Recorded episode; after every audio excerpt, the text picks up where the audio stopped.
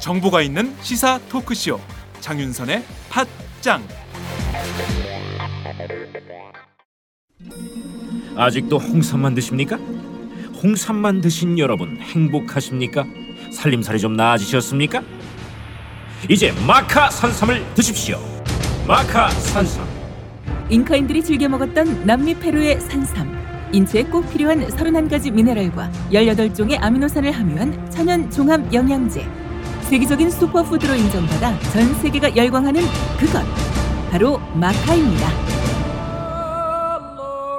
페루의 마카와 우리나라의 산삼을 하나로 만들었습니다. 마카 산삼. 이게 다가 아닙니다.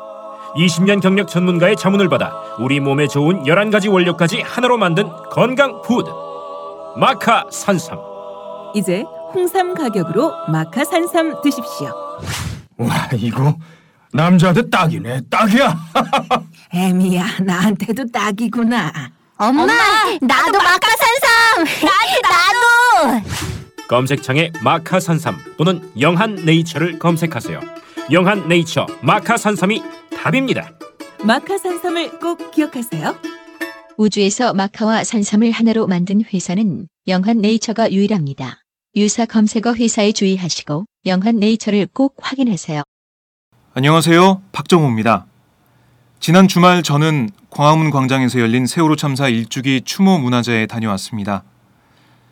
서울 동서 남북 네 곳에서 추모 행진에 나선 수천 명의 시민들은 광화문 분향소에 분향하고 추모 문화제에 참석했는데요. 교복을 입은 학생들, 유모차를 끌고 나온 엄마 아빠들, 등산복 차림의 중장년 아저씨들, 이렇게 다양한 시민들이 세월호 희생자들을 추모했습니다. 시민들은 세월호 진상 규명을 촉구하는 함성을 질렀고 행사 말미에는 촛불과 휴대전화로 노란 리본 모양을 만들었는데요. 아, 정말 감동적인 순간이었습니다. 지난주 경찰에 막혀 세월호 희생자들을 추모하지 못했던 시민들은 이제서야 분향소 앞에 국화를 놓고 추모할 수 있었는데요. 경찰의 차벽, 일명 근해산성이 사라지고 광장이 열린 주말, 충돌도 사라졌습니다. 시민들의 평화로운 행진과 행사를 보장하면 경찰이 캡사이신 최뢰액을 살포할 일도 물대포를 쏠 일도 없다는 사실을 똑똑히 확인했습니다. 아시다시피 차벽도 헌법재판소에서 위헌이라고 판결했습니다. 5월 1일과 2일 시민들은 광화문 광장에 다시 모입니다. 박근혜 대통령은 유족들에게 언제든지 찾아오라고 하지 않았나요? 경찰은 또다시 근해산성을 세워서 시민들의 평화로운 행진을 막지 마십시오. 시민은 적이 아니라 대한민국의 주권자입니다.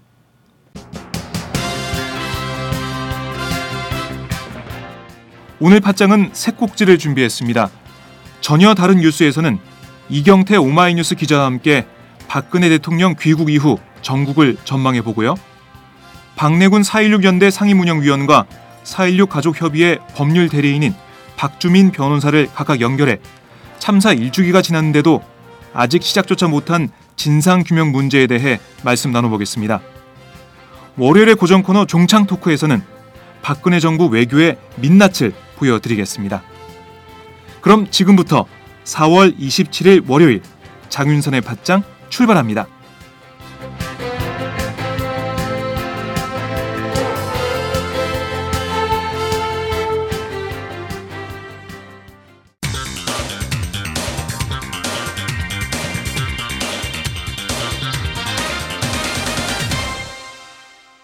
전혀 다른 뉴스. 박근혜 대통령이 중남미 4개국 순방을 마치고 오늘 오전에 귀국했습니다. 박 대통령의 이완구 총리 사표 수리 여부와 성완종 리스트 파문에 대한 입장이 궁금한데요. 아직까지는 청와대가 조용합니다. 청와대에 나가 있는 이경태 오마이뉴스 기자 연결해서 상황 알아보겠습니다. 이경태 기자. 네, 안녕하세요. 이경태입니다. 네, 박근혜 대통령이 오늘 오전에 귀국했죠? 네, 오늘 오전 박 대통령이 9박 12일 취임 후 최장 기간의 해외 출장을 마치고 성남공항을 통해서 귀국했습니다. 네. 이병기 비서실장이나 조현선 정무수석 그리고 정무특보인 윤상현 의원 등이 이제 대통령의 귀국을 환영했습니다. 네. 이 귀국하자마자 이완구 총리 사표를 수리하는 게 아니냐는 관측이 많았는데요. 아직 이 총리 사표 수리되지 않았죠? 네, 말씀대로 당초 귀국하자마자 수리하지 않겠나 예상했는데요. 네. 아직 확정되지 않았습니다. 그, 박 대통령이 건강이 좋지 않은 게 좀 주된 이유입니다. 네. 박 대통령은 컨디션이 좋지 않아서 통상적으로 순방 귀국길에서 하던 기자 간담회도 생략했습니다. 네. 청와대에서는 뭐 순방 기간 동안 고열과 복통으로 주사와 링거를 맞았다 뭐 이렇게 설명을 했죠. 네. 그러니까 뭐 순방 기간 동안 그 아파서 주사 링거를 맞으면서 강행군 펼쳤다. 이런 건데 열심히 했다. 아픈 와중에도 열심히 했다. 이런 거죠?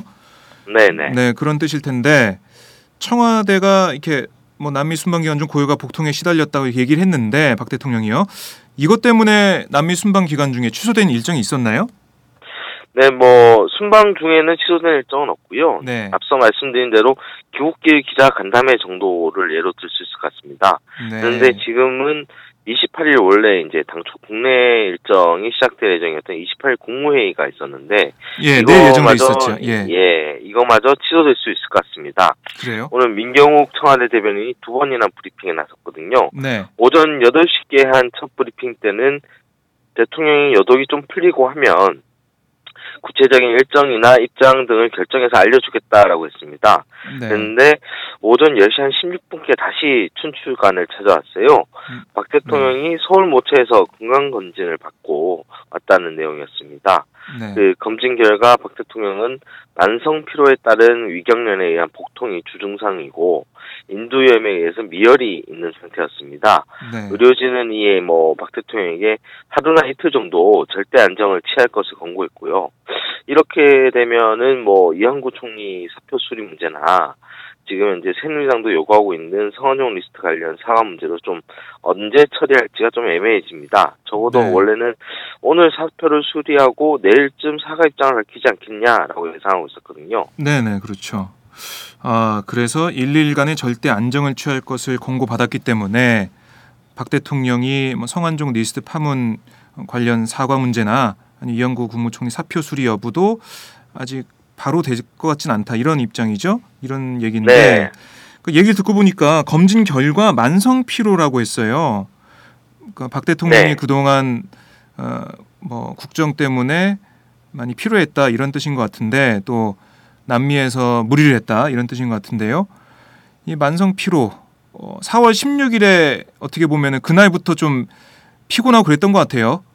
왜냐하면은 네. 갑자기 팽목항에 찾아가서 어, 유가족들을 만나려고 갔지만 유가족들이 어, 그 거부했고 하여튼 거기서 어, 대국민 입장 어, 성명도 발표하고 이렇게 하면서 어, 팽목항 갔다가 다시 청와대 와서 김무성 새누리당 대표- 대표를 만나고 그러면서 몇 시간 동안 딜레이 되고 이렇게 콜롬비아 순방길을 떠났는데 이거 어떻게 보면은 박 대통령과 청와대가 자초한 측면이 아닌가 이런 것도 굳이 세월호 참사 일주기 그 당일에 무리하게 일정을 잡아서 왔다 갔다 대통령을 피곤하게 만든 이런 어, 어떻게 보면은 이런 이유도 있을 것 같은데 그럼 박 대통령이 계속해서 낫지 않는다면 뭐 1일간 1, 2일간 절대 안정을 취한 이후에도 낫지 않는다면 뭐 성완종 리스트 관련 문제에 대한 입장 발표 이런 것도 계속 늦어질 수가 있겠네요.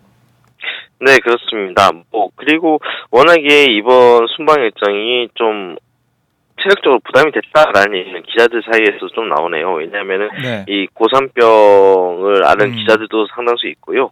그리고 뭐 사개국으로 왔다 갔다 하니까 워낙 또 이제 박 대통령 아까 말씀하신 대로 16일부터 사실상 강행군이었죠.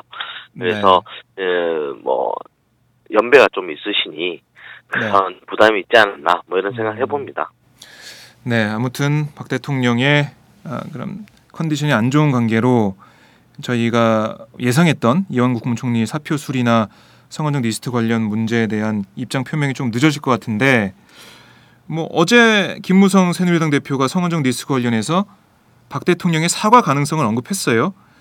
그래서 네, 박 그렇습니다. 대통령이 사과할 거라는 건 뭐 시간 문제다 이런 관측이 나오고 있는데 청와대에서는 뭐라고 하던가요? 청와대에서는 이 문제에 대해서 구체적인 뭐 언급을 내놓지는 않고 있습니다. 말을 아끼고 있다 보면 될 것 같습니다. 민 대변인도 관련 질문을 받았는데요. 네. 그때도 역시 여독이 좀 풀리고 컨디션이 조절되면 입장이 결정될 것이라는 말 속에 그 답변이 포함되어 있다. 뭐 이 정도의 얘기를 했습니다. 그러니까 뭐 아직 대통령이 그 여부를 결정하지 않았다. 이 정도로 해석할 수 있습니다. 어, 하지만 뭐 여권 내에서는 대통령의 사과가 필요하다 이런 기류가 감지되고 있죠. 어떻습니까? 네, 이거 여권 내에서는 굉장히 빗발치고 있다. 뭐 이렇게 볼 수 있습니다. 왜냐하면은 네. 김 대표만이 아니라 오늘도 계속 이 문제가 거- 거론이 됐거든요. 음. 당장 당 전략기획 본부장인 이진복 의원은 오늘 라디오 인터뷰에서 어느 정권이든지 간에 사과해야 될 필요가 있다면 해야 한다 라고 말했고요. 네. 그리고 유승민 원내대표도 오늘 최고위원회의에서 국민은 이 문제에 대한 대통령의 정직한 목소리를 듣기 원한다 라고 했습니다. 사실상 뭐 저희 4.29 재보선 전에 대통령이 이 문제를 좀 매듭지어 달라라는 요청입니다. 네. 그러나 뭐 앞서 말씀드린 대로 1, 2위 간의 절대 안정을 대통령이 취하게 된다면 음. 28일 국무회의 일정도 약간 불투명해지고요. 그리고 29일이 그 다음인데 네. 이때는 또 투표일 당일입니다. 대통령이 뭔가 어떤 액션을 취하기에는 굉장히 정치적 논란일 수 있기 때문에 네. 상당히 뭐 말하기가 그런 어떤 말하기가 힘든 상황이라 할 수 있고 새누리당 입장에서 볼 때는 좀 당혹스러운 상황이 됐다 뭐 이렇게 네. 볼수 있을 것 같습니다. 아, 이런 가능성 없을까요? 박 대통령이 아픈 몸을 이끌고 뭐 휠체어를 탈 수도 있고 아니면 뭐 링거를 맞으면서 국무회의를 주재하면서 아픈 와중에 국정을 이렇게 나왔다 이런 모습을 연출할 가능성 이런 건 없을까요? 뭐 휠체어를 타거나 링거를 네. 맞으면서 그럴 가능성은 좀 아무리 뭐 그렇게 네, 정치적인 없다. 효과가 있다 하더라도 음. 없을 것 같고 28일 국무회의를 주재할 수는 있습니다. 왜냐하면은 네, 지금 대통령도 국내 상황이 만만치 않은 걸 알고 있고 음. 그리고 뭐 이양구 국무총리 사표 처리 문제도 초미의 관심사거든요. 네. 지금 현재 이양구 총리가 계속해서 두문불출하고 있는 이 상황 그리고 이런 것들을 그리고 지금 현재 뭐 대통령마저 이렇게 병성에 누워버리면 네, 그 순방 중이 아님에도 불구하고 국정 공백 사태가 계속되는 거 아니겠습니까? 그렇죠. 네, 이런 부분에 대해서 청와대도 나름대로 고민할 거라고 생각합니다. 음, 네, 뭐 내일 만약에 대통령이 국무회의를 주재하고 어떤 입장을 발표한다면 뭐 몇몇 언론들은 뭐병병 중에도 아픈 중에도 투혼을 발휘했다 이런 헤드라인을 뽑지 않을까 하는 생각이 드는데요. 자, 이어서 박 대통령이 직면한 국내 현안을 한번 정리해 보죠. 뭐 당장 저희가 계속 말씀을 나눴듯이 성완종 리스트 파문 관련 사과 문제가 있고요. 이완구 총리 후임 인선 문제도 있습니다. 그리고 박 대통령이 강조해온 공무원 연금 개혁 등 각종 개혁 과제도 있는데 어느 것 하나 쉬워보는 게 없네요. 네, 어느 하나 뭐 잘 풀리는 문제가 없죠. 네. 무엇보다 뭐 후임 총리 인선이 가장 중요할 것으로 보입니다.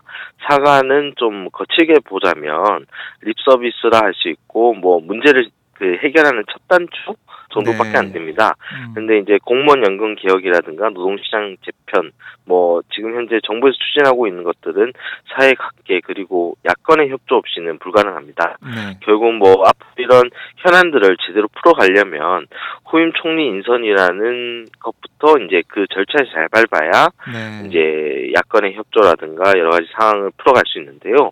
근데 문제는 항상 매번 인사 문제부터 그 스텝이 꼬였고 그 그렇죠. 문제들을 키워왔다는 뭐 점입니다. 총리 문제만 해도 저희가 계속 얘기했듯이 총리 잔혹사라고 불릴 만큼 뭐 그런 안 좋은 어, 인사 정책을 보였고 음, 정부 출범할 때부터 인사 문제가 계속 있었죠.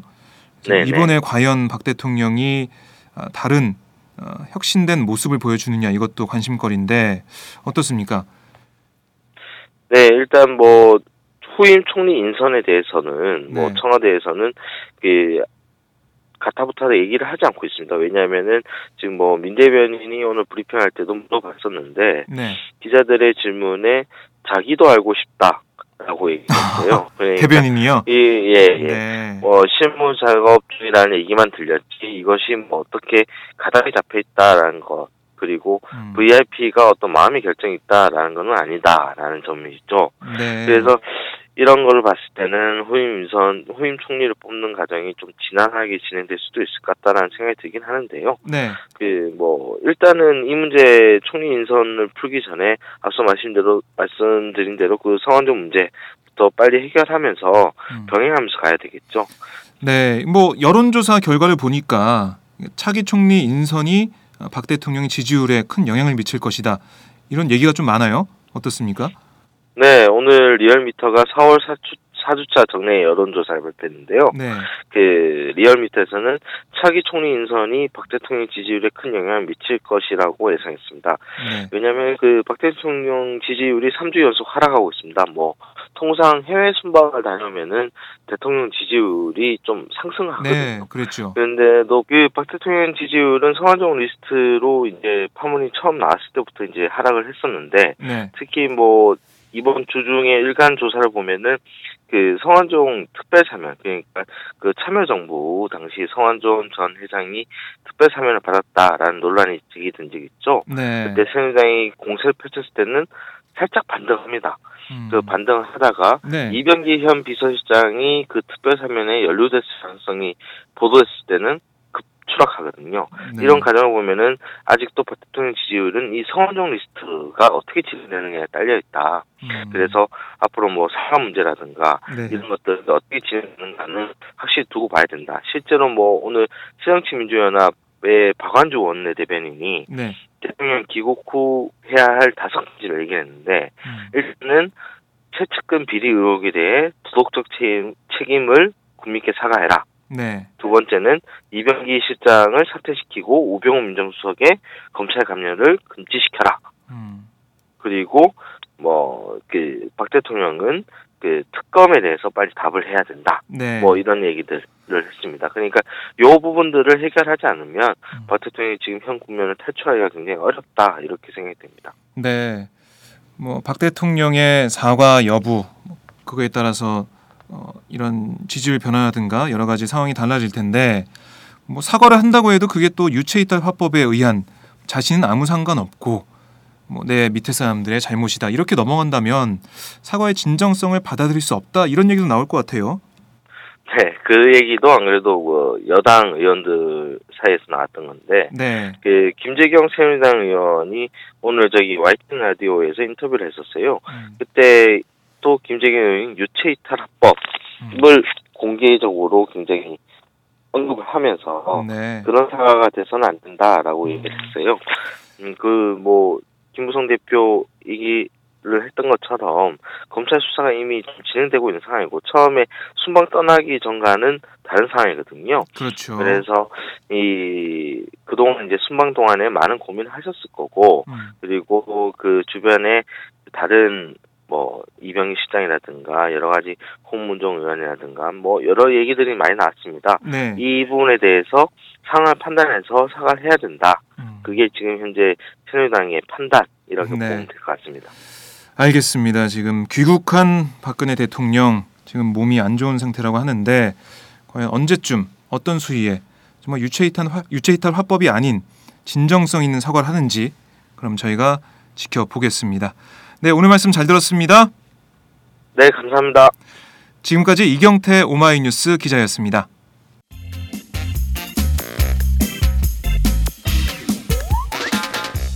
매일 정오 여러분의 점심 시간 맛있게 씹어 드실 뉴스를 보내드리는 장윤선의 팟짱 매일나 신선한 뉴스를 맛보고 싶으시다고요? 보수 언론이 대충 훑고 지나간 뉴스 그 이면의 진실을 알고 싶으시다고요? 그렇다면 여러분의 곁에 장윤선의 팟짱이 있습니다. 좋아요와 구독하기로 응원해주세요. 포털사이트 검색창에서 장윤선의 팟짱을 치거나 모바일 앱스토어에서 팟빵 클릭 후 장윤선의 팟짱을 들러주세요. 요거 재밌네 할 때는 과감하게 좋아요를 눌러주세요. 여러분의 꼼꼼한 사랑이 팟짱을 키웁니다. 장윤선의 팟짱 애청자 여러분 좋아요와 구독하기 꼭 부탁드립니다.